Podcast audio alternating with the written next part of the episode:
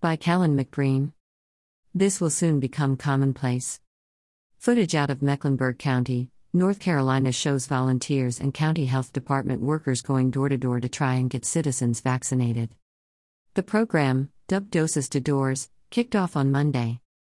Volunteers with Action North Carolina have been going to homes to provide information promoting COVID 19 vaccine safety since May, but this is the first time they've had county health officials there to administer vaccines on the spot.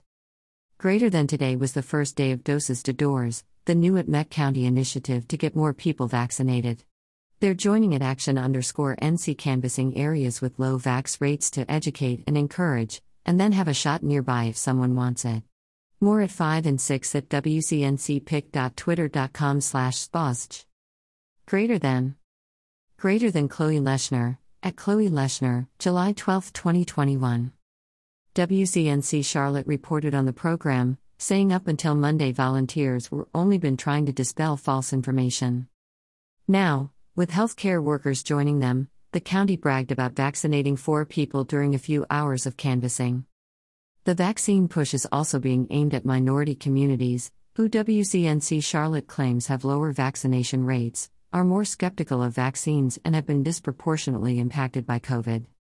One volunteer arriving at front doors boasted, the majority of the crew is African American or Latinx because it's hard for people to find commonality on subjects if they don't see themselves in it.